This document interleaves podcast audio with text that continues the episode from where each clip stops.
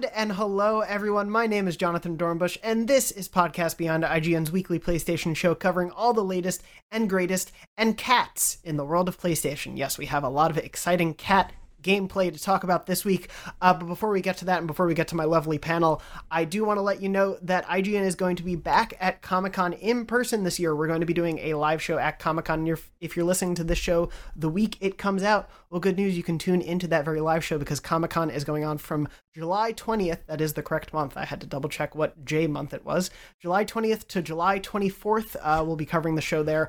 All the biggest news about the newest games, movies, T V shows, comics, of course, and everything else from the show floor. We're going to be covering it across all of I G N, and you can tune into our live show on Friday and Saturday, July twenty-second and July twenty-third. Uh, it'll be streaming across all I G N platforms and such, so head to I G N dot com, YouTube, all of our social platforms to stay up to date on all of the latest news. We have a whole big team covering the show uh, as everything goes on, all the big new panels, all the big uh, Apple T V shows that I'm sure will be there that we've discussed on this show previously, so it kind of counts to to your interests.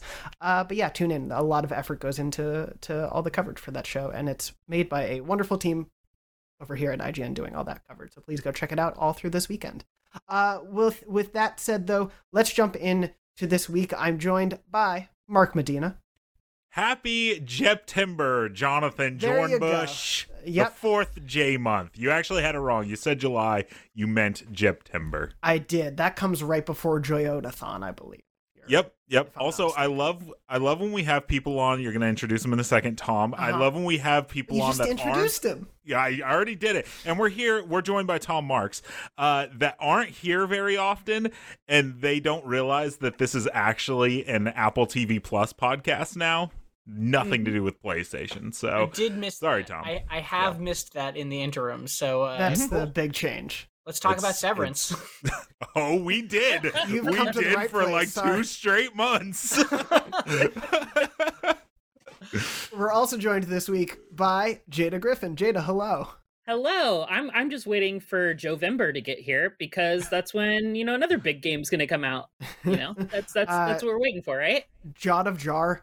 Ragnarok. Yeah, I believe that's the one yes. we're waiting for. It's getting out of control. Uh, jo- Jovember is also the month of our uh, coworker's birth, Jobert, and that isn't a mistaken name. That's just Jobert's name. I'm not. I'm nope. not changing any letter there. It's anyway, my birthday.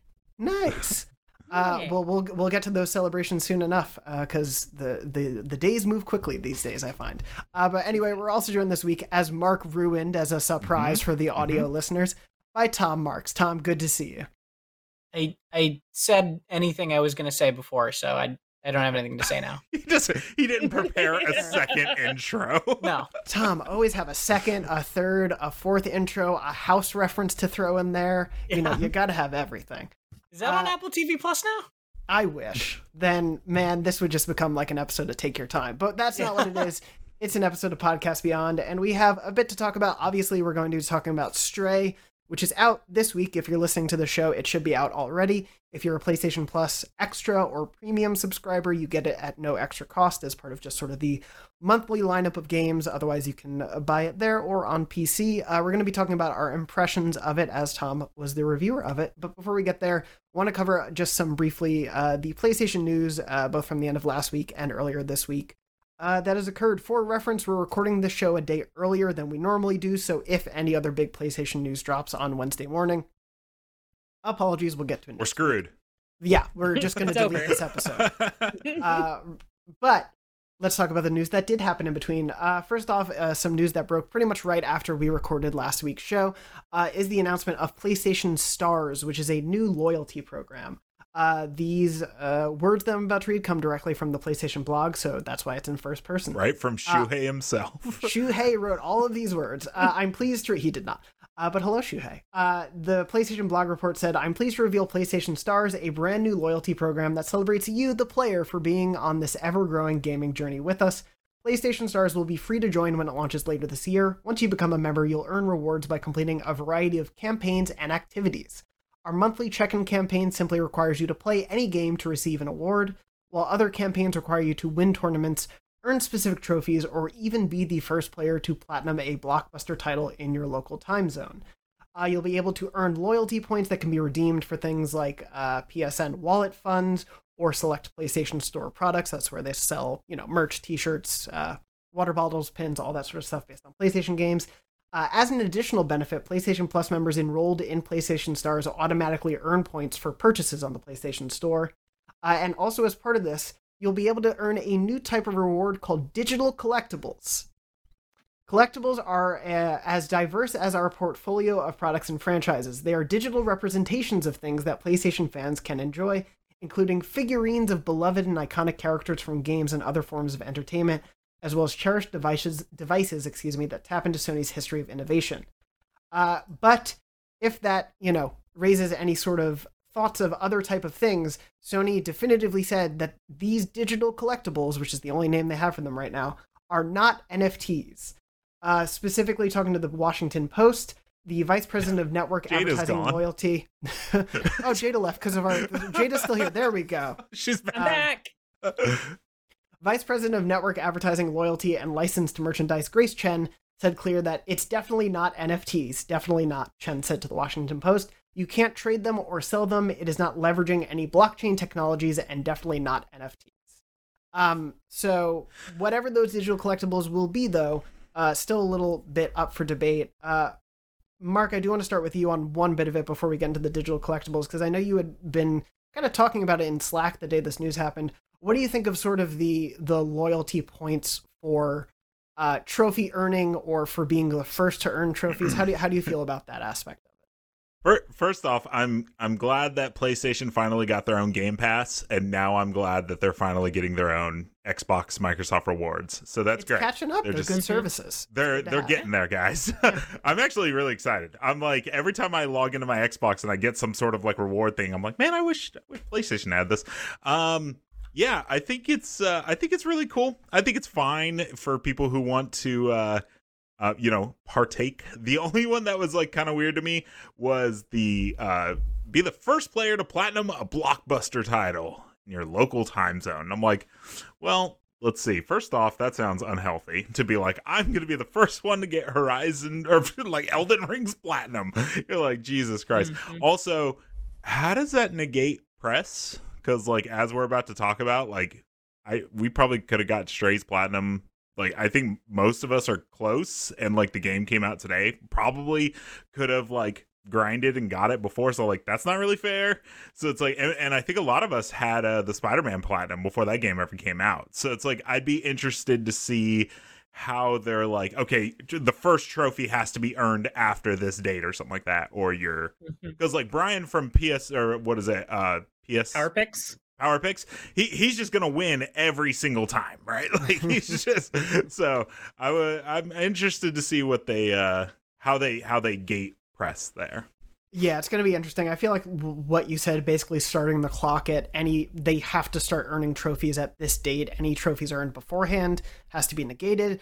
But then it creates like, do they have the back end capacity to do that even? Do they have to start building that into it? Um, do they have to then like blacklist certain accounts? Is that the easier way they have to go about it? it it leads to a lot of questions there. It'll be interesting, but at the very least I think like people probably already do race to have that, you know, like whether it's mm-hmm. on Power Picks or like Exophase or wherever, like people like being the first person to have gotten that trophy already.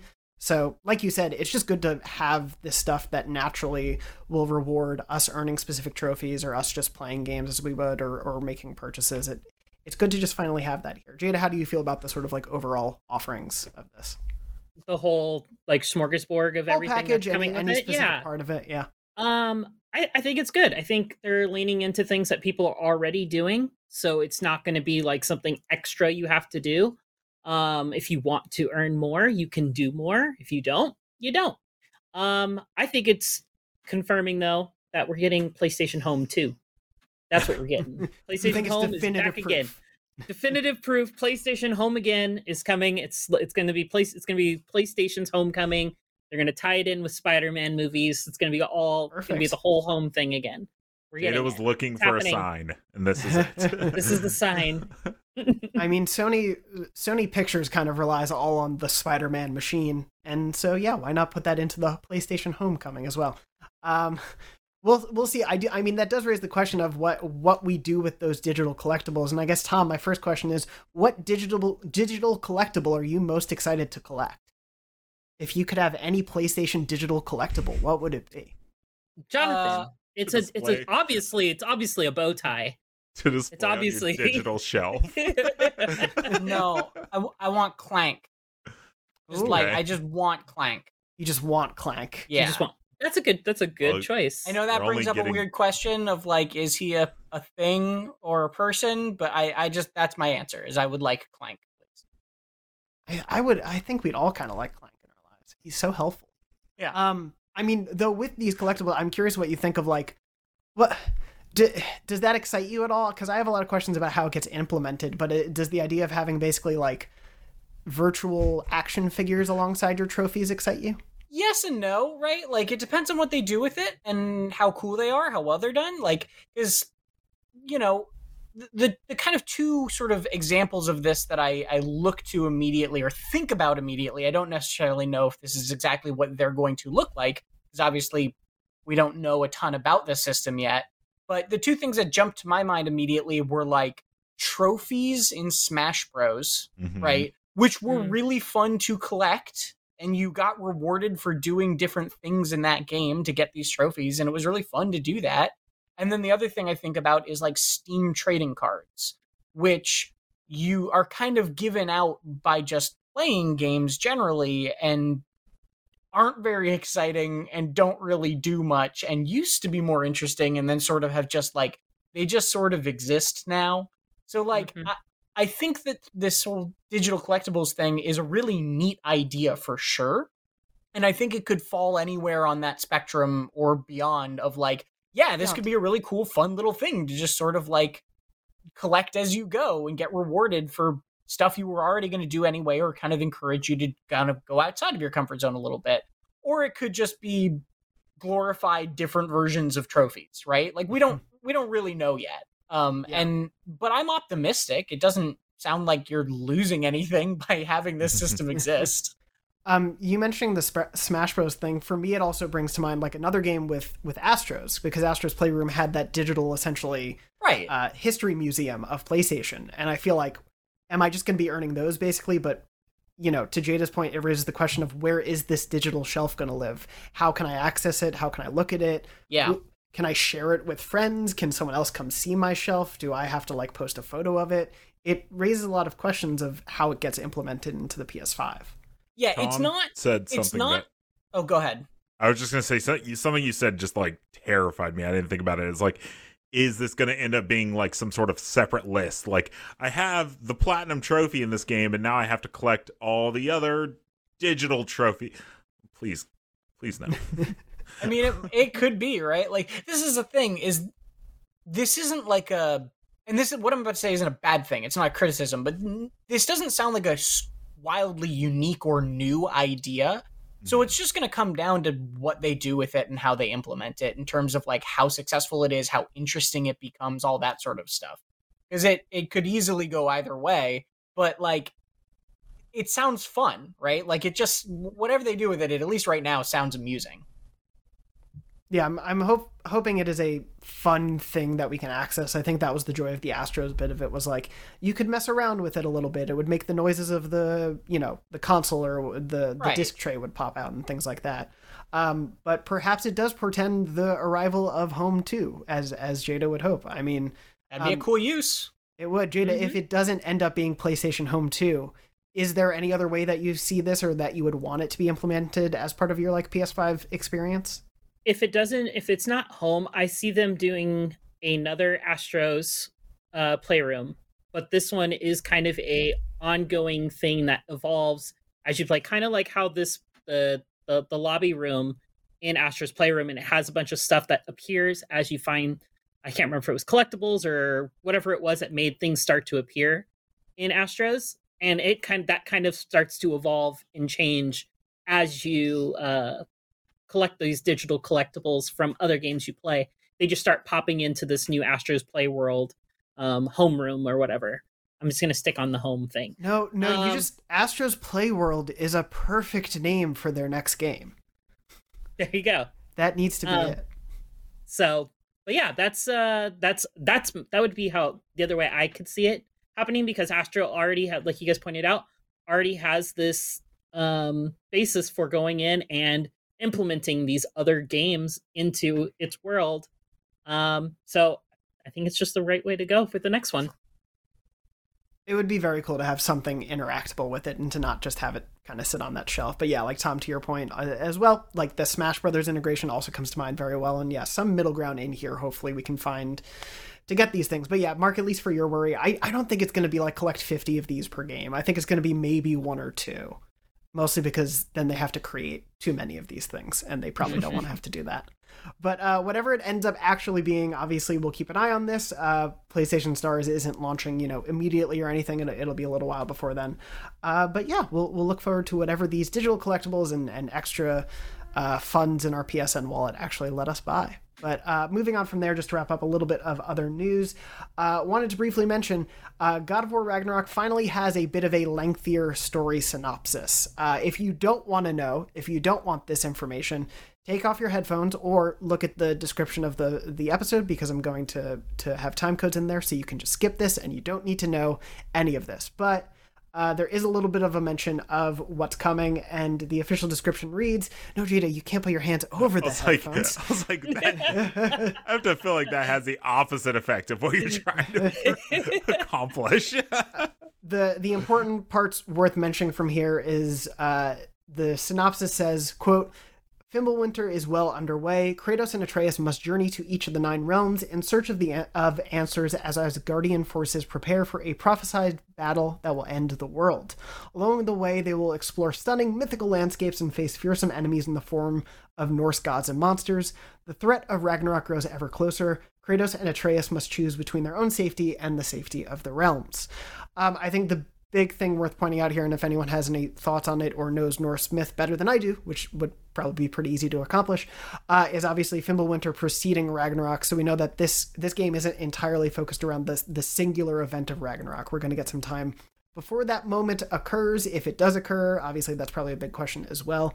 Um, but we know we're going to get this little stretch of time beforehand. I think Sony Santa Monica also tweeted out recently, "Don't worry, it's not all snow levels." If, you know, Fimbulwinter brings to mind the idea that it'll all be snow as you travel the nine realms. Uh, and then the other big part of it being you'll be fighting Asgardian forces. So obviously we've seen teases of, you know, who Kratos will be up against, uh, which again, I won't spoil if you, if you don't want to know, if you haven't been paying attention to things, but, um, you know, I, I think it gives us a little bit more of a setting for the game. But at this point, you know, we've talked about a little bit on the show, Mark, Jada, Tom, I don't, uh, I just want to play. I don't need to know yep. anything more. I just want to go so, and play.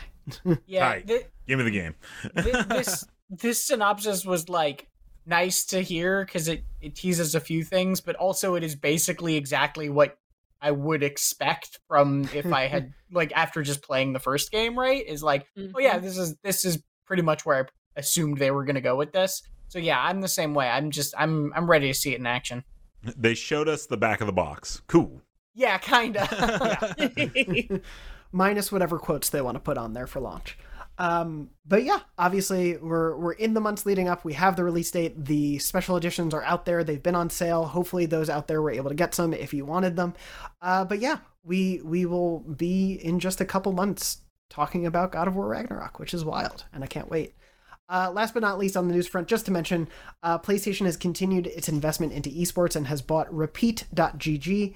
Uh, that is one of the biggest esports tournament platforms in the world and helps users compete for cash prizes across online games. Furthermore, it organizes asynchronous esports tournaments that allow players to compete in games even if they aren't online at the same time.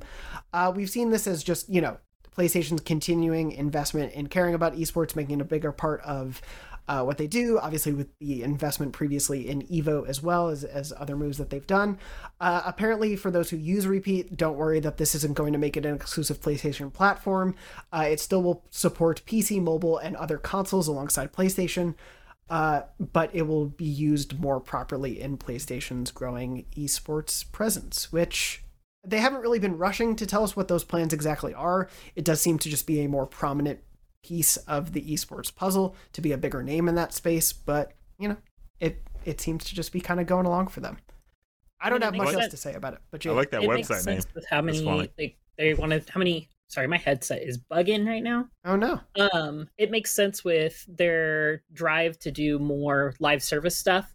So maybe there's something live servicey. Oh my goodness, my headset is all messed up. I apologize. Do I sound okay? Give me a thumbs up if I sound okay. Yeah. All right, cool. Um, I just, my audio is all messed up in my head. Um, but yeah, they're trying to do more live Same. service stuff, so it just makes more sense for them to have some type of tournament feature if there is going to be any type of PvP in these live service things. It's something that could lean, uh, that could work very well together with one another. Yeah, absolutely. You gotta expect at some point one of their games is going to really try to take advantage of all this stuff if we have ten multiplayer live service games coming down the pipe. Well, uh, and Jada, I... if you're having trouble with your headphones, feel free to take a, a minute to deal with that. I don't want you to have to not be able to hear us for the rest of the show. You squeezed them too hard, Jada. I yeah. think when I did that, I it, it gave me like oh, some no. type of setting. And it um it She's changed like my setting buttons. When I did that. Yeah. So I think I did it live on the show and I messed with my oh, settings. No. And I don't remember what the shortcut is to turn it off. So I have to go look for the manual to fix that after the show. So it's fine. I'll deal with it. Um, I just, if you see me and there are video watchers, you see me lifting my headphone. That's what fixes it. So there we go. It's it's not only because our voices, you can't stand them, but it's because of the problem yeah. in the headphones. Um, anyway, moving on from there, that's just a bit of the PlayStation news of the week. Let's talk about this week's big release, which is, of course, Stray. Uh, this is from, just to set the scene, you probably know what Stray is, but this is from B twelve Studio, uh, published by Annapurna, and it is a game where you play as a cat. Uh, you are a lone cat in a sci-fi-ish world uh, where the only denizens of it that you meet are robots, uh, and you are just trying to uh, survive and go through it to a certain degree. We're going to keep it light on story here if you haven't uh, gotten into the game yet. We don't want to spoil it for you, but you are off on a quest, and along the way you meet a lovable robot companion named B twelve uh, and and get up to a bunch of hijinks uh, as a cat. Anyway, I really enjoy this game, but before we get into all of our general thoughts on it, Tom, I want to throw to you because you, of course, Read, wrote the review. You didn't just read the review, you wrote the review on I G N for Stray. Uh, people should go check it out. It's also in video form as well. It's a wonderful review. Uh, Jada is taking a break as she figures out her headphones. But Tom, what did you think of Stray? Give us your top level thoughts. I liked it a lot. Cat game is fun. Um, I was, Jonathan, you and I were talking about this before we got code, where I was already assigned to the review and I was like, oh no, what if the cat game is bad though? And I have to like say the cat game is bad. Would have crushed so... our spirits. Yeah, mm-hmm. and, and it's not. It's good. It's it's a great game. I gave it an eight. Um, it's really charming. It's very, very pretty. Um, I love the world. I love exploring this world. There's kind of this dual, like there's two sort of modes the game goes between, right? It was just like more linear sort of action, not like full action, but like puzzle platforming sort of sections. And then these more open town sections where you're kind of basically playing a traditional adventure game, um, meeting people, getting items, showing items to people to see if they can tell you where to go next and that sort of stuff, uh, finding codes for safes written on walls and that, you know, all, all that classic adventure game stuff. Um, and both sides of that work well. Uh, basically, my only like overall complaints with the game were that the movement is like, The the best way I can describe it is like you don't have a lot of agency in your movement because you don't have like a jump button. You instead just press X when you are like lined up with a certain interactable ledge or whatever, and then you jump to that ledge automatically, um, which works fine. It's still fun. It just means that there's basically like no challenge to any of the platforming, and occasionally the platforming can be a little bit like a little bit clunky in that regard. But none of that is, like, game-breaking by any means. It's still all a very enjoyable. And, it, you know, I, I say the game is great, right? Um, it's just, like, that was the only thing kind of, like, distracting me from otherwise what I was really enjoying. Well, and, of course, the uh, disturbing lack of a photo mode to take cute photos. yeah, yeah. Is, is a major issue that needs to be resolved immediately. Uh, but no, because it's a really pre- it is a genuinely very pretty game. It would benefit from a photo mode a lot, I think. Yeah, I, I wouldn't be shocked if that's a sort of uh, you know post-launch thing that comes. I, I the think pipe. They'll add it. That seems to be the trend, even with a lot of triple A games, is they just yeah. they add it after. Yeah, it, it totally makes sense, especially knowing how small a team this is. But yeah, I, I totally get what you're saying. For those who haven't been able to play yet, um, you know, to Tom's point, it's it is like a platformer in the sense of you are jumping onto things and using that to progress. But the challenge that you think of when you think of a platformer is not there because it's a it's a guided jump yeah. every time. Mm-hmm. Um, and yeah, I, I think for me, the, the trickiness there ever usually came from also like camera angle and stuff sometimes. Like you'd need yeah. to occasionally, if it was a jump that was too close to you, you would need to have the camera kind of angled at a weird angle to make the, the pop-up show up for things. Right. Um, but like you said, like in general, exploration is really fun because of the world they built. It's a really yeah. like, gorgeous and, and dense uh, and interesting world. Um, and I was surprised at how much I like came to want to know more about it as it went on. Mm-hmm. Hello, yeah. Jada is back. I am back. I uh, I'm loving Stray. Uh, this is the instruction manual I had to dig out. Like it's this massive thing. I'm just like, okay, I figured it out. Um, but now that's gone. I'm glad. Um, I'm glad you can hear us. That's good to know. Um, yes, I can hear you guys. I can talk without my headset messing up. I turned on apparently, uh, like uh, tut or speak to like chat or something like that on my oh. headset. Oh no! And so like it totally just threw everything off every time I went to talk. So. Well, um, we're glad you're back and glad that was able to happen. Um, and we'll get to your thoughts if you've been, have you been able to play? I am. I'm about probably maybe ninety minutes in. I've already okay. cried um, Good. because I'm a very emotional person. Um, and I love it so far. I haven't gotten any of these cool fancy gadgets. Um, I've got the, uh, the little backpack in already, but uh, or harness. But uh, you know, I'm just kind of exploring, doing my thing right now. Yeah, I will say that, that is a question that I think a lot of people have, and, and Tom, uh, just from your sort of like reviewer's perspective, how did you feel in terms of the like the terror or the situations that the cat gets placed in? Because I know for some people when it comes to animals and games, harm against them can be a big stopping point. How did you yeah. feel about the game's handling of putting the cat in peril because the player needs to feel, you know, a challenge? I mean, I, I maybe have a higher tolerance for that stuff within video games. Mm-hmm. Um, like, it doesn't make me as anxious, I guess is the right way to put it. Um, but there are definitely moments where the cat is in danger. um, but, like, it's never a very big deal. Like, you can...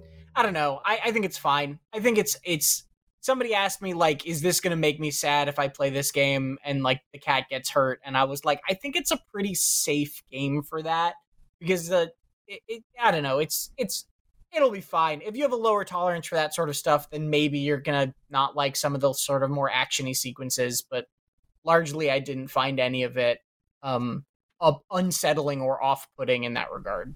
Sure. I think it's worth mentioning, like, your cat can, quote-unquote, die during some of the action scenes, like you can yeah. lose, but there's nothing like gruesomely depicted here. It's not like no. the enemies are, you know, being awful to the cat. It kind of just happens and then it's like, oh, you died, game over, retry. And it's not like Tomb Raider or whatever where you know there's those horrible horrible cutscenes where yeah Lara can just get like impaled on a tree. It's nothing. It's just sort of like, oh, cat died, red screen, restart, and that's yeah, it. Yeah, it actually like, cuts away quick. From it really yeah. fast. Yeah, it's pretty it, quick. It's clearly a game made by people who love cats and would not want to do that to a cat. That said, you know, there are moments where it, it is tough times for the cat, and that may bring up yeah. some sadness for sure. There was one or two moments that really hit my girlfriend, and she had to leave the room for a minute because it was sad, but things improve. Um, Mark, I do want to get your thoughts on it as well, because I know you you quite love Stray. So give I do. me your, your top-level thoughts on it.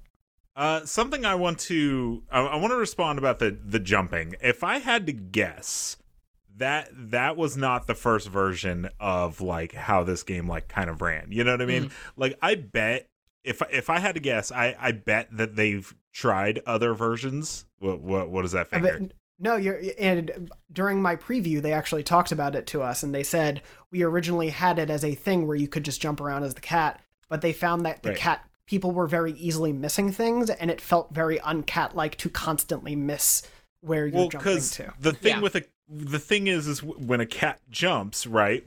If everything goes correctly, they they very much go from one point A to point B, right? Like they there's it's a very direct jump, right? So to have it any other way, to like you know like. You you jump as Mario, and then it's like kind of a guided jump where you can kind of move them. Like that's not how cats jump, right? They don't they don't move in midair, and you know this is this, as Tom says in his review, this is not a super cat. This is not an altered cat in any way. It's just a completely normal cat. And so yeah, I'm willing to bet that they they tried some sort of free platforming, and it just like it didn't look very cat-like because that was right. that was the one thing that I kind of like instantly was was.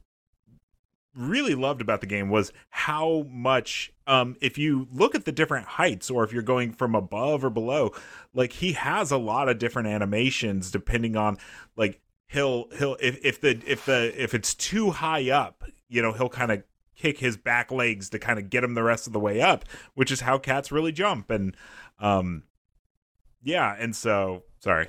Uh, and so I, I, I just, I, I don't know of any other way they could have really done it except yeah. for with the prompts. Um, I think something, I think that's uh, totally fair. Like just real quickly to, to touch on that. Like, I think that's totally fair because just because I think something didn't quite work doesn't mean that like there would have been a better way to do it necessarily, right? Like, sure. like I, I also understand the world where like when you're trying to hop on these little air conditioners on the sides of buildings that it would get really frustrating and it would not be fun and it wouldn't look good either, right? Like there's also that world. Just because I didn't think that this sort of thing worked doesn't mean that like, I'm like, why didn't they just do it that way, right? So I think you're totally right. And I think I'm mm. not surprised to hear what you were saying, Jonathan.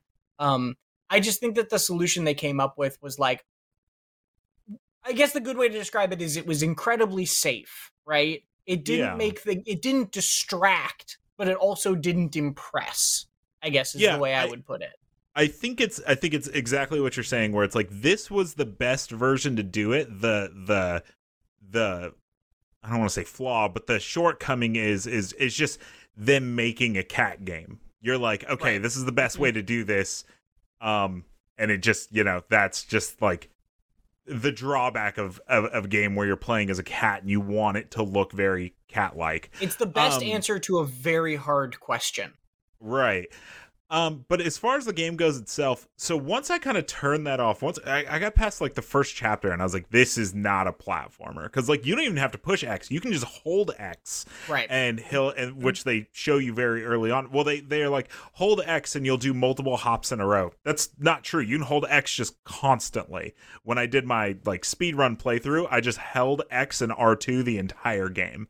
Yeah. And like he'll just he'll just do everything you need him to do. So so um I was talking with my team because I was the only one playing it at first. And I was like, this isn't like, to me, it's not really like a, a challenging any sort of platformer. To me, it's more like Journey or Inside, right? It's just you're, you're, you're something traveling through different environments. And it wasn't until I got to the first hub world where I was like, okay, it's not exactly Journey because Journey doesn't have like hub worlds and stuff like that. But like, that was my biggest like comparison at the time was it's just like, you're just getting from point A to point B with environmental storytelling. And so at first, I think I was kind of like you, Dornbush. At first I was like, I don't know where this is going. And I, I'm not exactly sure how much I care. But then once you get to the hub worlds and you start talking to the robots, you're like, okay, never mind. I care. I do care. uh, and by the end, if you, you know, I, I, the story does get very, very, very good. Um, so much to where I messaged Tom about it the next day and he just laughed at me, but it's okay. I was like, Tom, this part made me really sad. And his response was, ha ha ha ha ha ha. Tom just revels in my sadness. Well, as we all um, know, Tom feeds on tears. That's his yeah. exactly. I, I was just enjoying that you got to the end. I don't know. Yeah, yeah. He's he's the Colin Robinson of I G N. He's just like so What We Do in the Shadows reference. Um, but then I I, yeah, it is. I see you have here in the notes that I'm speedrunning it. That's not true. But there is a trophy where you can where uh, yeah, you have to beat yeah. the game in under two hours. And I, I was like, let me give this a go. So I immediately restarted. Now, I was only playing a few chapters a day, right? So it took me like, I don't know, like four or five days to beat this game because I, I had a very busy weekend. And I was like, let me let me do this. And so some of the early stuff, I kind of forgot some of the puzzles. But for the most part, I I just blasted through it and like, I beat it in like an hour and fifty minutes. I could probably do it again right now and probably do it in like an hour and a half. But no, my overall talk, my overall thoughts are that I really, really, really like the game. And I think, I think that speedrun trophy and what you were just saying, or not speedrun, but two hour trophy yeah. uh, is a testament to kind of one of this game's strongest points, which is like, it gives you a lot of time to just enjoy the world and to just do silly cat things and just look around and see things and experience it that are not necessary in any way to get mm-hmm. to the end or to get that two hour trophy, but are some of the the highlights of the game for me, right? Yeah. It was just sort of walking around and meeting people and enjoying that. Yeah, I, I made a video and it was like ten cat things you can do, because it weirdly dulls that stuff out. It's like, oh, I can scratch a carpet. Oh, that's hilarious. This serves no purpose other than just like it's fun. And then it was like, now there's a toy on the ground, or you can get a bag stuck on your head. And like none of that has anything to do with the game. They're just cat things that you can do. And I was like, okay, these are these are great. And that's why my first playthrough took five hours and my second playthrough took under two, because right. I'm just like taking naps and getting bags stuck on my head, and it was awesome. Jada, what were and you? I really love the uh the bag on the head effect. I'm not going to spoil it because it's real it's really great yeah. when it uh happens.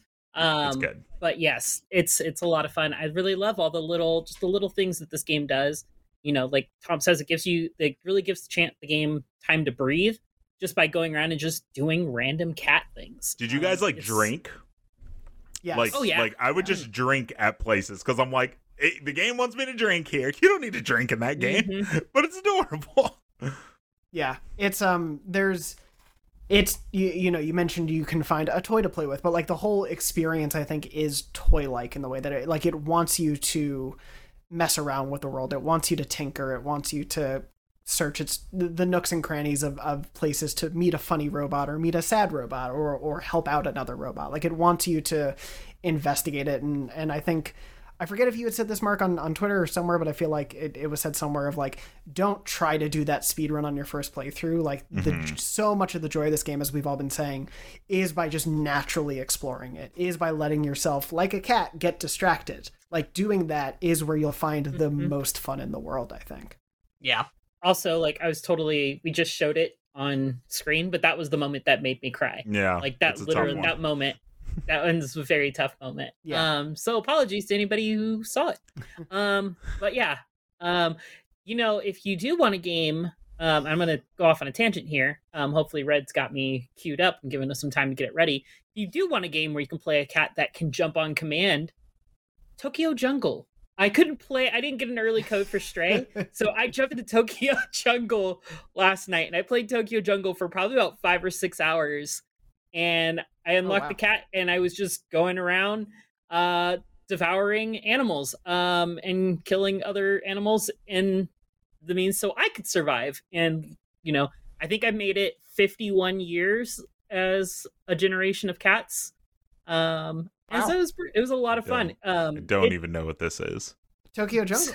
It's Tokyo Jungle. A beloved P S three indie, Mark. Um, yeah, it's in the it's in the P S uh, catalog for premium members, whoever, whichever. And I think Extra also has the P S three streaming, right? Or is it just premium? No, just premium. Premium. So yeah, if you're a premium user, you can go and play this. But yeah, like you're you start out, you have the choice between a Pomeranian and a deer. Um, so an herbivore and a carnivore. Um, and you go around and uh, you have to mark territory, find a mate, eat food, kill other um, animals for said food.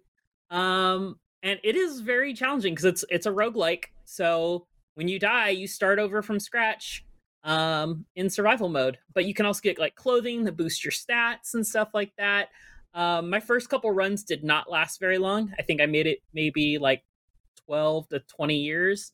Um, I really didn't get far until I got that fifty um, that fifty year run on the cats. And at that point, there were, when I was this cat, I was running away from hyenas, lions, and alligators all at once that were chasing me while I was inside of a train. Um, it it did not end well for me, obviously, because that was the year that I died. Um, but well, it's you, a lot of fun. You were worried that Stray was going to have sad moments. It's a brutal looking game. I, this I game is very brutal. P S three. Yeah. Uh, well, it turns out you didn't need to wait for the cat game. The cat game was there all along.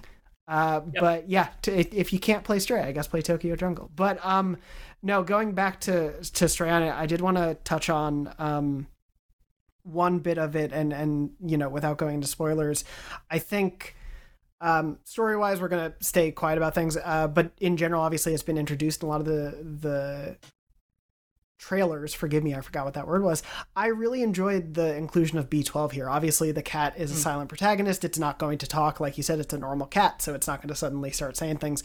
But the inclusion of B twelve as your companion, uh, who helps translate everything for you, adds a layer to it that I think I started to really appreciate the ways in which the cat is helpful to everyone, including B twelve, but like to everyone around it. It kind of like creates this wonderful like kindness within the cat that I appreciated. Um, it, it also didn't hit me until today that that's just the name of the studio. So, like, B twelve, yeah, for Blue twelve, yeah, it's a, yeah. It's a nice little pun in there. Um, mm-hmm. But is there anything else from the, I, I suppose, world side, Tom? Maybe just start off with you, like whether it's um, were there certain locations or, or certain elements of exploration that, that really stuck with you? Whether it was, you know, speaking to the robots or, or the the way things were constructed. I know we talked about obviously how gorgeous this world is, but you know, anything that really stood out for you?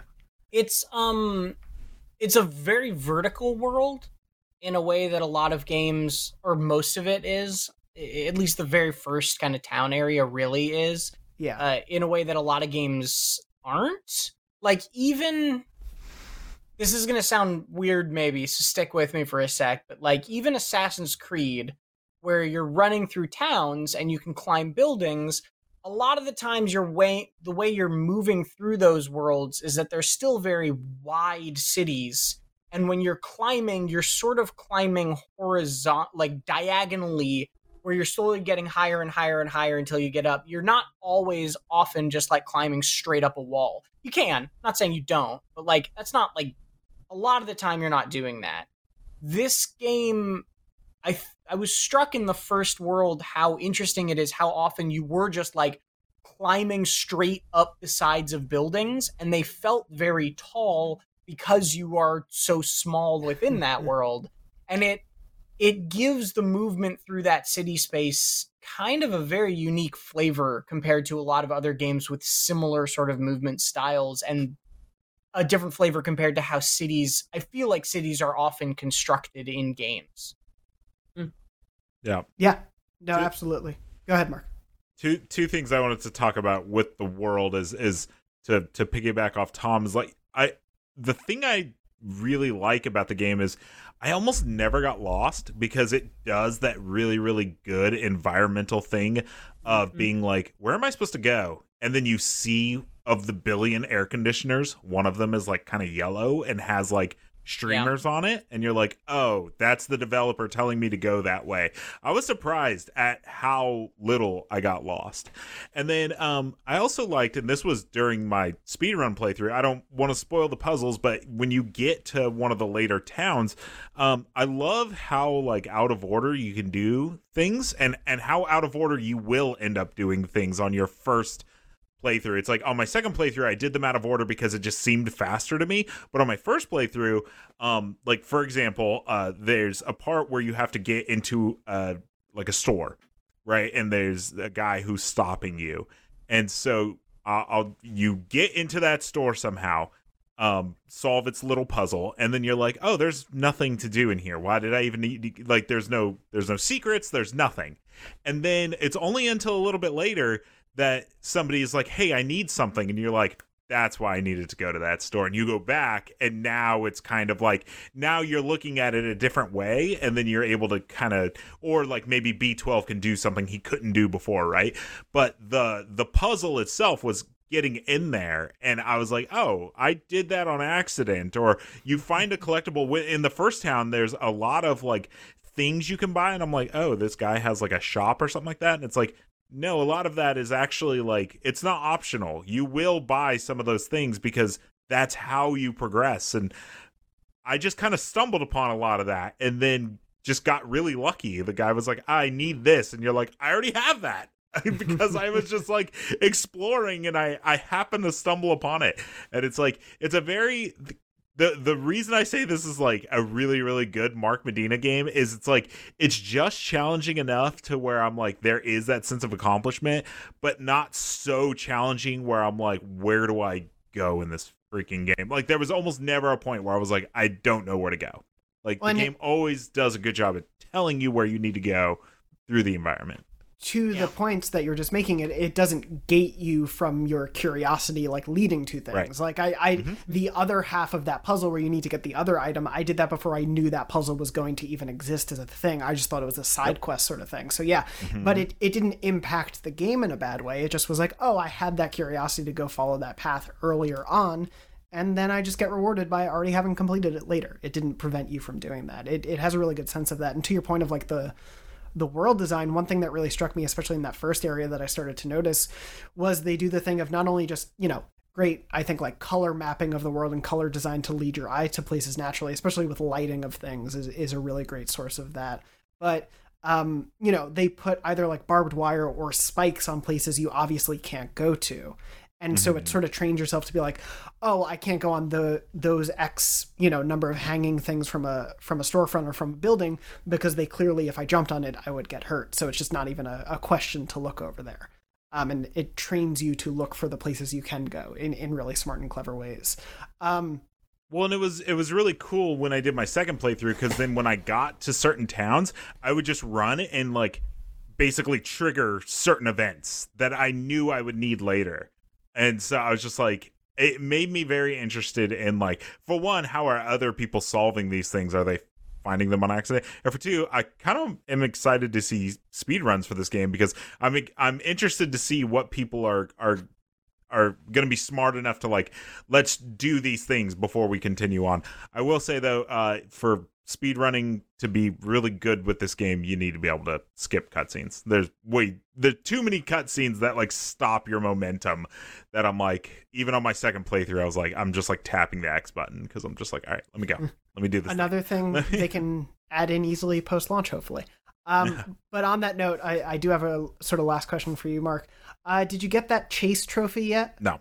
No. no. Okay. I, I I'm done. I tried yeah, again earlier today, uh, and I got past that like little tiny alleyway part. For co- for context, uh, it was just on the screen, but the very first chase through the Zerks, there's a trophy to not get touched by them at all. And it's, you you can figure it out. You understand what you're supposed to do, but sometimes a Zerk will just kind of jump from off screen and just land on you. And you can reload the chapter, or not, you reload the checkpoint, but it's just slow enough that it's annoying on P S five. Like, you do it, and it's like a full ten seconds until it restarts again. If I could just, like, restart it, I'd be good. But I'm like, I have to just, like, sit there and wait. Um, no, I tried it for, like, an hour yesterday, and that's when I messaged you. And then I tried it a little bit again today, and I was just like, I, I don't care about this. So, no, I will not be getting the Catnum Trophy for this uh, game. Fair enough. Um, I do not care. I do not want to hate the game by grinding that trophy over and over. So, Tom, what were you saying? Well, there's just, the trophy list seems like a legit challenge for this one. Doesn't feel like they pulled their punches. There's some tougher ones. Like, you do need to pretty much complete all the side quests. There's an early side quest mm. for collecting a certain number of uh, music pages. There, some of them are pretty well hidden. Like, it's not easy well, like, to necessarily I, stumble. I guess upon I should say it also is like it's just a list that makes you go out of your way, right? Like, there's yes. one that's mm-hmm. that's like take a nap for an hour is one of the trophies, yeah. right? Yeah. Like, you can, you're not just gonna like get that on your first playthrough or whatever. It, it's it's one like that. I might I might just do just for fun, like just yeah. turn it on and then just like walk away. Sure. Um, it does. I actually, I, I actually dinged that one earlier today on my first playthrough. Um, because I so I, yeah. I started it this morning and I played for a bit and I was like, okay, I got to get to work. And I, I was at a spot where I could nap, so I just napped and let it go with the the musician playing music for a bit. So it creates a like very good like chill beats to study to vibe for a yeah. little bit if, if you go lay down. Like th- that is one thing worth saying. Um, you know, the music sheet part of it aside, the score is really nice. I, I really yeah. think it it. Oh, adds the music's. A- Great. It's it's mm-hmm. a really gorgeous um, undercurrent of the emotional like seriousness of it. it. It takes the world and the threats around you very seriously, but it's also very hopeful in many ways. It's it's a really pretty score. I um, edited Tom's review, and I, uh, as a- editor at I G N, we kind of have a choice to either if the if if the person producing the video is like, here, use this music, you're like, fine. If not, we have like a website that we pay for that we can use like a whole library of music. And so if you're not provided music as an editor, you can go to that website, and that's how that's how we do it. Um, but for this, I was like, I gotta I gotta, I gotta make it a point to actually get the the Stray music in there because it's so good. And I was like, this video just like needs it. So I went and captured some specifically for the review because I was like, it's it's too good to not show. I also single-handedly produced all of the music on that website that you would have to choose oh from, and a lot of it's gosh. not great. Yeah. Like hundreds um, of thousands of songs. What else am I going to do in my free time? Um, uh, another thing worth just briefly mentioning before we wrap up, uh, since we're talking about the game on PlayStation, uh, the DualSense integration. Uh, yeah. The... Uh, You know, triggers are used for on the scratching elements. You can sort of feel the resistance of the scratching as you're going. Uh, when you're sleeping or meowing, because of course there's a dedicated meow button worth mentioning, uh, you do feel a little bit of the purr, especially during the sleeping. Yep. You, you kind of feel it resonate. The purr, the meow also comes out of the speaker as well. Uh, there's little other touches here and there. I think, you know, we've mentioned some of the environmental interactions like drinking uh, water, you know, from a bowl that you'll find or things like that. You'll feel a little bit of it in the DualSense. It's nothing crazy or mind-blowing, but it's a nice additive, basically, you know, putting you into the paws of a cat more. Here are some of the feelings. But did anyone have any strong for the emotions? For the triggers, it's just the scratching, right? I didn't feel anything I else. think so I think it's just the triggers from my memory. Yeah, I Tom, can't I can't remember the triggers reacting to anything else yeah, other than the scratching. Carpets, doors, furniture, and whatnot. Tom, yeah. Were you going to mention something though? Yeah. Um, I didn't mention the DualSense stuff in my review because I think it is neither a plus nor a minus, right? Like it it's is pretty just minor. Like a, it's yeah. a thing.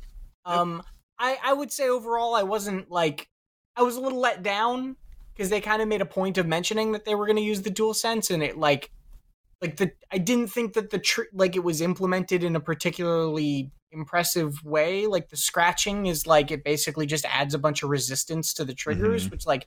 Doesn't really like put like it's not doing anything. I feel like a cat.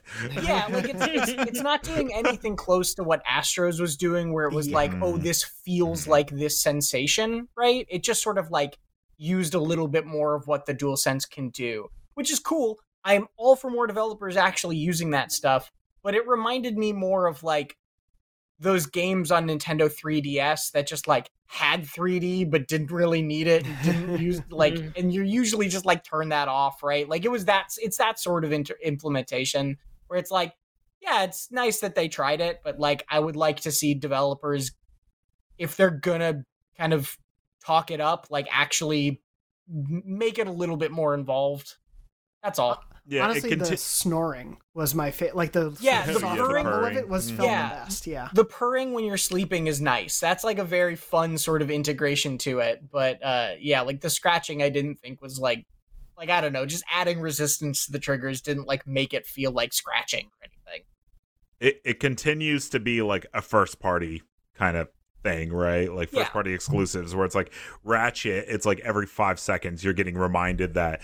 In a good way, that, you know, you're holding this like cool piece of tech, right? Where yeah. it's like, this is just right in line with any other like third party game. Like they're making it for P C as well, and the game's also for P S four, and so it's just kind of like, yep, it's there's some stuff there, but yeah, yeah. but whatever. Overall, a, a really fun, uh, surprisingly deep experience, you know, emotionally, yeah. and I think like world wise, uh, something that. All of us who've beaten it really enjoyed. Jada, you're you're still planning to beat it. You're enjoying it so far along the way as well. Oh yeah, for sure. Yeah, I'm excited to finish it. I'll probably wrap it up tonight and then awesome. Go back to Tokyo Jungle. Who knows? Oh my God. um, but yeah, really recommend everyone going out. As we said, it's not a particularly long game as well. So if you're a P S Plus subscriber and you have it, like go check it out. You can easily beat it in a weekend, even perhaps an mm-hmm. evening. Uh, it, I think it took most of us just around five hours or so to, to beat it on the right. first way through. And um, real real quickly on length, yes. I will say, because this was a topic that came up. Yeah, uh, I've reviewed a lot of short games. I've reviewed a lot of Annapurna short games even. Stray feels like a great length for what yes. it is yeah. and what it's doing. It does not feel too short, right? It, no. It, it just, it it's just a good length for the game. Yeah, I, I just wanted to put that out there. I yeah. I think five hours is it can be perceived as short, and definitely is short for some other types of games like R P Gs or whatever. Yeah, this doesn't feel like a short game. It's just a good length. No, it, yeah, mm-hmm. it, it totally feels like it, it tells a story it wants to. It explores what it wants to. I think obviously you can kind of see potential in exploring it more throughout it, but in sure. terms of like what they were going for here, I totally yeah. It it doesn't outstay its welcome, and in fact encourages you to. Stay as long as you want to in its world, like in, in right. that exploration and everything. So yeah, it's it's something. Go ahead, Mark. it's got a lot of chapters, which was kind of nice about it. Yeah. In, in in my like four and a half hours, I, I I didn't count how many. Well, and I don't want to spoil how many chapters are, anyways. But it's got a lot of chapters where each chapter is like kind of different. It kind of has its like own theme, and so it's kind of. I think that's kind of how I like where I agree with Tom is it's like. I feel like it was a really good length because the chapters were... The game was always giving you something different to do, and right. there's a lot of that. There was never a time where it's like, you're just like, man, this is just kind of dragging on. It was like, the the moment you're tired of something, it's over, right? So it's like, um, that's... The game's always propelling you uh, to do something new, and that that's what I liked about it. Yeah. It's, it's really smart about its pacing. It's really a sweet... beautiful game that we, I, I think, pretty wholeheartedly recommend you go check out and, and hope everyone out there enjoys. Um, but yeah, those are our thoughts on Stray. Hope everyone out there who's jumped in already is enjoying it as well. Uh, and, and yeah, if you've been playing, let us know your thoughts right into beyond at I G N dot com. You can leave a comment, of course, on the YouTube video uh, version of this show. But yeah, let us know what you're thinking of Stray. Uh, as the big sort of P S Plus, the first new PlayStation Plus debut day and date sort of release. I, I hope we get more like this. I think it's a really cool opportunity to get such a, a cool game out to so many people and, and hope we see that more in the future. Yeah, I'm um, curious how many yeah. people are upgrading their PlayStation Pluses for that. I went to coffee with my friend this morning and I was like, are you going to get Stray? And he's like, mm-hmm, yeah, maybe. And I was like, don't you have PlayStation Plus? And he's like, oh, I have the first tier. I, I don't know what it's called. Essential, maybe? Essential. And, yes. uh, And I was like, dude, just like upgrade because like even if you upgrade for like a month, you get Stray, like it's kind of worth it. So I'm I'm curious how many people either like are canceled their pre-orders, maybe like I, I think the game I think you could have pre-ordered it. So I wonder if anybody like canceled it or at least canceled their plans on buying it or upgraded their their service to be able to like, you know, essentially play it for free, as free as upgrading a service would be. Yeah, I believe it costs thirty normally, and so you mm-hmm. can subscribe to a couple months of PlayStation Plus for that very price and and get yep. this plus, you know, hundreds of other games.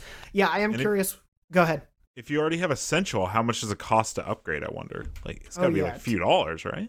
Probably not a ton, yeah, at least for a single month. Um mm-hmm. But yeah, I am curious if people out there feel like day and date releases like this would get you to subscribe more if it's something that you feel like needs to be there. Obviously first party not included, but like third party games, indie games, would a steady stream of day one releases, is that something you're hoping for? Is that something you expect to be there after this being there on the first month?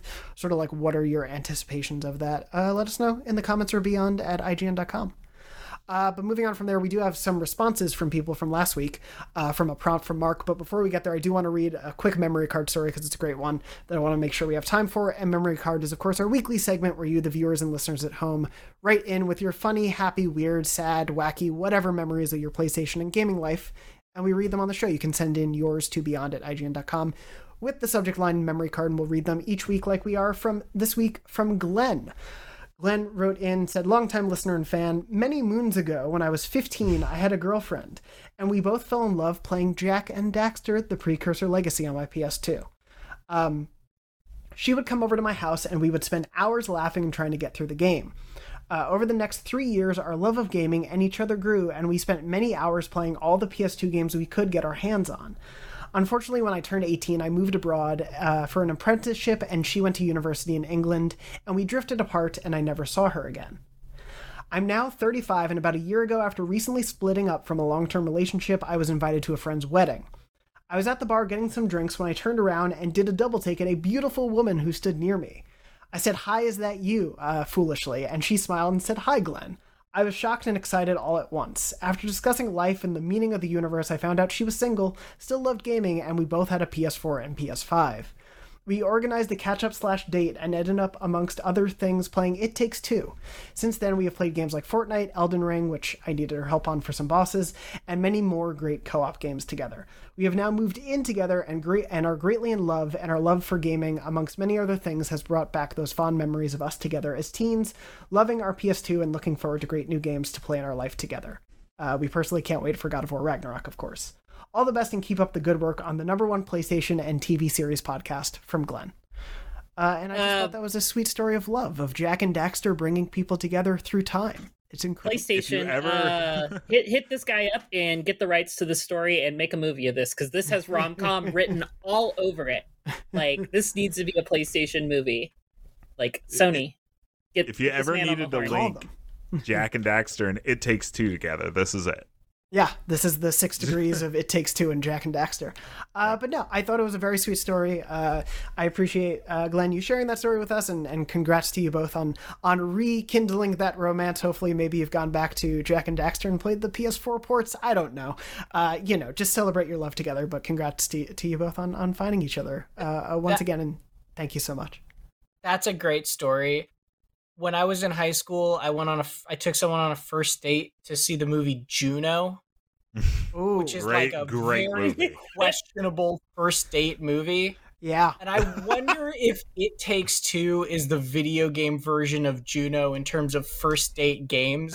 I would, yeah, it's, uh... I would like respect to you, and I'm glad it worked out, and I'm glad you had fun, but I would not want to play that game on a first date. At the very least, they knew each other. It was sort of a yeah, re, but was, yes. It was a relationship, the questionable already. One. Yeah. yeah. What if we played this game about divorce? Yeah. As yeah, our first yeah. date.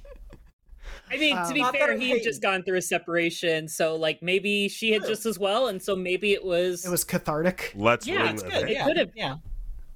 No, Juno as a first date sounds awesome. that's, that's, that's, sounds like a great first date. Tom ate nothing but long. orange Tic Tacs for a year after that. Just, yeah, to be clear, my choice was far worse. Oh man, yeah. Speaking of, I guess right in with your first date, best choice movie or video game. What what is the best first date video game to play together? Yeah, uh, let us know at beyond at I G N dot com, and I would love to read some of those on the, on a future episode. I can't wait to see what people write in. Yeah, I, and I need I need an explanation. You can't just name the game. I need to know why you think it's the best first date game to play together. God of War two for P S two. The end. Um. Anyway, thank you so much, Glenn, for writing in. If you want to write in with your memory card story, write in to beyond at I G N dot com, and we'll continue to read them uh, on the show. Thank you so much to everyone who's written as well. We have some fun ones to read coming up, some wonderful ones to read. Uh, but yeah, please keep sending those in. Uh, before we wrap up on things, I do want to briefly mention, as I said, uh, Mark, you you set the beyond, the beyond, the Podcast Beyond fan base ablaze. I know. No question. That was a mistake. Or no, it wasn't a mistake. No, that we got some a, great answers. That was a happy accident. I'm still getting tweets every day. Yeah. Uh, I love one of these will. where, where yeah. so, oh, the question was, who has a P S five and hasn't played Last of Us? So they're going to play the, the Last of Us remake. And there's so many people that were just like, I'm that person. And I'm like, there's so many of you, actually, it sounds yeah, like. Yeah, on, on that a, very day. I'm a dummy for asking. Well, no, we have some, some great responses to read. But on that day, yeah, I got several people, especially the day the, the game went gold, who were like, yep, I never got to play the original. And this is where I'm going to play it for the first time. And, and that is... is something Great. a lot of people are looking forward to. But yeah, just to read a few uh, that came into beyond at I G N dot com. Thank you to everyone who wrote in. Uh, Sean said, I had a P S two, didn't get another PlayStation until the very end of the P S four generation. In the interim, I had already heard the story threads from the game and had friends who spoiled the twist, so I didn't bother picking it up. I'll play the remastered version, but only when it's on sale. I assume they mean the remake version. But uh, yeah. Jay yeah. said, after hearing the latest episode, I want to give a short comment on that. I may be a four-leaf clover here, but I have never played The Last of Us or two, but I own both of them and also own them on both P S four and P S five, uh, the ones released so far at least. Being a seasoned dad gamer, uh, to uh, the dad of several gamers, uh, I just haven't found time to devote to this. I have remained spoiler-free on the overall storyline thus far. How I've done that, though, is tough, but I think I will finally dive in with uh, this new version. Uh, P S. Never finished uh, the Uncharted hold on, series. Hold on, hold on, hold on. Yes. You said yeah. being a seasoned dad gamer to spawned gamers. Why did you skip that? That's such I a just, great I line. Did, I, was, I, I just was reading. I just went by it. I apologize. That's um, so funny. Anyway, also said never finished any of the Uncharted series other than one. Uh, I play almost all Xbox and PlayStation major releases. Those just got away from me. Uh, my other biggest gaming shame is I have never played a, a Mass Effect game fully. But yes, I oh, am God. a gamer. Well, don't even get me started. That's The a... Last of Us and, and your, um, which one? Uncharted's before you dive into Mass Effect. You'll yeah, get through Unch- them in about the same length as this. Uncharted's Mass Effect, great. Yeah. Mass Effect, I very famously have never, like... Uh, the only one I've played is Andromeda, and I, I tried playing the remasters right. when they came out, and I got halfway through the first one and was very bored. Well, I platinumed uh... the first one and couldn't. I couldn't. I couldn't get... I couldn't work up the, the energy to play two or three after I mean, the first one. So I'm going yeah, to eventually, uh, but I it's didn't just platinum anything. uh, Frank also said, just a quick one to say that I am the guy that Mark is talking about. Uh, made me laugh while listening to the podcast earlier, and I had to write in.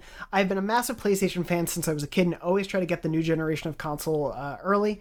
I was lucky enough to secure a P S five pre-order from my local game store, and I've previously tried to get into T L U, but it never clicked with me. Tried on P S three and lasted about an hour before I got bored with it. Tried again on P S four and quickly gave up again. Maybe this new P S five version will be the one. Always felt like I've been the odd one out uh, of every gamer seems to love the game, but I've never felt it. Just thought I'd let you know there is at least one big PlayStation fan that hasn't played The Last of Us. And I think, you know, speaking to that, that that's just the reality. Not every game is for everyone. Even something that you hear is very well acclaimed. Like I think, you know, just yep. speaking to that a second ago with mentioning Mass Effect, not mm-hmm. everyone on the panel loves Mass Effect, but it's a beloved game franchise. And this, you know, don't ever feel bad that you don't love the game that other people love. That's the whole point and great thing I've about there heard, being so many games. I've never heard anyone say they liked Mass Effect.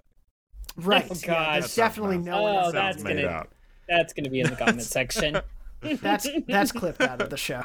Um, don't but you dare yeah. Red. uh, thank you to everyone who wrote in, responded, and put Mark in his place and proved him wrong. Um, yep. But yeah, no, we appreciate everyone writing in about that. I think, yeah, definitely let us know your thoughts on, on sort of the P S Plus side of things and uh, your, I genuinely want them, your first date best video game choices. Um, what have I done? With that said, though, uh, just to briefly wrap up, uh, if anyone has recommendations quickly, we did get a question in from Callum, who wrote into beyond I G N dot com and said, "Hey guys, I'm Callum from the U K. Love the podcast. I was lucky enough to get a P S five day one, and I love it. I play most genres of games. However, one that seems quite daunting to get into for me is R P Gs. I love open world games and story or combat focused games. I was wondering if you could help me out and ease me into the world of R P Gs by recommending me your favorites." Uh, obviously, this is a very big question, especially because most games these days have R P G elements to them. To a certain degree, Callum, chances are, if you've played many open world games or okay. even combat focused games, you've played something that's a bit R P G-ish. So you've already got a head start. But I mean, just like in general, someone thinking of getting into R P Gs, does anyone have something off the top of their head? Jada, you're you're doing a real big thinking face. Do you have a, a thought? Yeah, or... I mean, there's so many that you can jump into. Um, I would say right off the bat, uh, probably... Final Fantasy seven uh, remake. I feel like that's a really good place to start. It's got that kind of more actiony um, focus. It's got a great story, great graphics, and it's got a you know it's got a whole history behind it.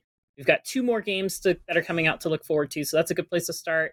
Um, if you want something a little bit more slower paced, turn based, uh, fi- go with the Final Fantasy ten um, and ten two remaster. That's a, another great place to start in the Final Fantasy um, history of games. Um, and if you want something that's more actiony, fast paced, uh, Tales of Arise. I'm playing that, mm. and that is a lot of fun. It's a really good um, Ebra system, as well as and Persona five. I can't not mention Persona five, but I'm sure Tom and Jonathan will talk more about that one. Tom, you're you're you're deep in thought as well. Is there anything? Obviously, of course, we can talk about Persona, but anything else that comes to mind for you? Persona five is the one I was going to recommend for turn based for sure.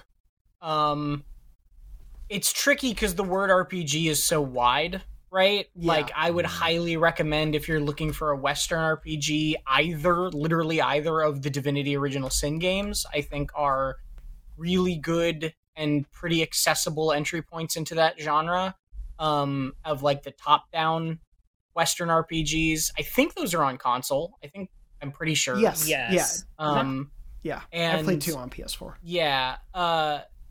And I would ag- I would agree with Final Fantasy seven Remake if you're looking for more action-focused J R P G kind of style, but also I don't necessarily know if I would consider that a good entry point if the reason you're put off by R P Gs is story stuff. Mm. Because I think that that is a very hard entry point if you have never played a J R P G before, story-wise specifically. Gameplay-wise, yes. I think it is a phenomenal entry point, but yeah. So de- depending just to, depending on what is keeping you away from it or what feels daunting, that's that's the only thing I'd say on that. Yeah, totally. Mark, anything from your end come to mind? No, I yeah. All right, R P Gs are R P Gs are such it, that's so broad, right? Like Persona, Divinity, and Assassin's Creed. Valhalla are all R P Gs, right? Like they're, they're, they're basically the same so, game. It's yeah, so it's all like identical. it's so like it's such a broad term, right? So uh no, just well, whatever they said this one. That that's why I think, Callum, like, don't be dissuaded from jumping into R P Gs, especially if you've played one of the recent Assassin's Creed. It sounds Creed. like it sounds like he wants what they're recommending, right? When somebody yes yeah because like you said, if he's playing a video game, there's a good chance he's playing an R P G, right? And yeah. so it's like, because it's just like that's just how it is, right? And so it's like I think he's looking for something kind of like that, you more know? Into the genre. Yeah yeah and exactly it, um Live Alive comes out soon, but you said P S five, so that doesn't yeah. really count, but okay. like that's like ultra R P G. Yeah. You know. But I think all those recommendations work really great. Yeah, I will, of course, always put the recommendation behind Persona five Royal, which is, uh, I guess, the P S five version of it is, quote unquote, coming out uh, in October as well. But you can play the P S four version and it's still great. Uh, and then go listen to Take Your Time while you're at it, while you play. Um, but uh, yeah, Persona five Royal is a really, really great one if you're looking for a turn-based one. I've I've never played it, but I've also heard great things about Dragon Quest eleven. Yes, um, yeah. That's another amazing one for turn-based. Yes, yeah, highly recommend I, Dragon Quest eleven. I've always been meaning to get to that one, and Tales of Arise as well. I, I've I've heard great uh, stuff about that too. But yeah, there's definitely, if you look at sort of like the Square Enix side of things, you probably will find a few pretty good options there, Square and Atlas and whatnot. Um, and if you just want to jump into the deep end and go buck wild, Valkyria Chronicles four. You do love that one. Yeah, I, I love the Valkyria Chronicles games. Yeah. Are they all available on modern console or no? I think it's I just one and four, right? One and four, two and three, I believe, are P S P games. Three, I'm not even sure if it has a Western release. I've always been fuzzy on that. Okay, cool. But um, four, four is four is the most accessible point at this point, mm-hmm. if you're brand new to it and just want to like play a game, because they're disconnected to each other except for the overarching plot. Gotcha. Uh, and I also think I most of the series, I think some of them are on PlayStation, but the Trails series is also a really beloved yeah. one. I think that's like, if you really wanting to get into hardcore uh, R P G territory, we do have a wonderful guide on I G N of how to get into the Trails series by uh, Justin Davis wrote that if you're if you're interested in jumping into that one. But yeah, there's a lot of really great ground to go into if you want something a little bit more R P G focused than probably some of the stuff you've played. But hopefully that leaves you with a with a few games to try out, and definitely let us know what you enjoy, uh, Callum, if and when you play them. But yeah, if you have a question you would like to ask the panel, write into beyond at I G N dot com as well, and we'll answer them on the show when we can. But uh, that's going to pretty much do it for us on this week's episode. Uh, before we wrap up, uh, Mark, anything you want to plug? I know you've been working on some fun Stray stuff, but that and, yep. and anything else you want to talk about? No, just Stray stuff. Everybody's going to Comic-Con, so I'm just like video editor person. That's why I'm just editing reviews, and I'm working on another review tomorrow. And so, um, yeah, Stray stuff, and then nothing personally for me probably for the rest of the week. So, yeah. Yay. Stray. Cool. Enjoy. Uh, Jada, anything you want to shout out? For- uh, we still have our uh, photo mode is still up and accepting submissions, so it's a... Uh, Flame on is the is the theme. Uh, send us those best fiery photos. Um, we've got a lot of people who've already submitted. I'm excited to build the next uh, slideshow hi- highlighting all of our community sending in their photos. Awesome. And that's yeah, on they're... I G N dot com. Yes, and yeah, there have been some amazing contributions to the past one. So if you're a listener and, and want to submit yours, go ahead and do that, because it, it's really great to see all of the amazing uh, virtual photography that happens. Uh, Tom, anything else on your end? Obviously, the Stray review, everyone should go check out. Anything else you want to shout out? We already talked about that, so instead I will recommend, this game isn't on PlayStation, but I would be shocked if it doesn't come to PlayStation at some point. Uh, uh, go read Simon Cardy's review of Power Wash Simulator, because his title for it is Good Clean Fun, and if that doesn't sell you, I don't know what will. It's always good. Yeah, anytime Simon reviews a game, it's you're in for a good time. um well yeah with that said, I also want to shout out uh between episodes on last Friday I put up my latest Art of the Level. Uh this is on Returnal's Derelict Citadel. If you haven't played Returnal, don't watch it. I know that's a weird introduction, but don't watch it, because it's very spoiler focused. It's very focused on a major story beat in the game. Don't do that. But if you have played Returnal, if you've beaten the Derelict Citadel, uh, please go watch it. Please go check it out. Obviously, I know a lot of uh, newcomers to the game happened with it coming to P S Plus uh, and that revival this month. Uh, but this was a really wonderful uh, video doc to put together with uh, some of the Housemark team. We did four interviews with that team, and, and they gave us some, you know, really great stories about how that level came together, story choices, gameplay choices, mechanical stuff, stuff. Uh, another wonderful video edit from Pat Coughlin, who is uh, our wonderful video editor for that series in general. Uh, just a really, really uh, great couple of interviews I was I was fortunate enough to do, and I hope you go check out the final video. And if you enjoy that series, I have a few other PlayStation-related Are the Levels on some other very big PlayStation games coming soon. Uh, the, the the videos are coming soon, not that the games are coming soon. They're older PlayStation games. Uh, but I hope you'll check them out, and I hope you'll enjoy them because they're a lot of fun to put together. Uh, but with that said, that's going to wrap us up for this week's episode of Beyond. Thank you, Mark, Jada, and Tom, for joining me on this week's episode. You can find us all on Twitter. I'm at J M Dornbush. Mark is at Mark underscore Medina. Jada is at Jada underscore Rena. And Tom is at Tom R. Marks. Thank you to Red, our producer, as always, for making the show happen and making all that incredible re- B-roll happen behind the scenes. And of course, thank you to everyone out there for listening and watching. We hope you're doing well. We hope you're staying safe. And as always, Beyond. Beyond. Beyond. Beyond.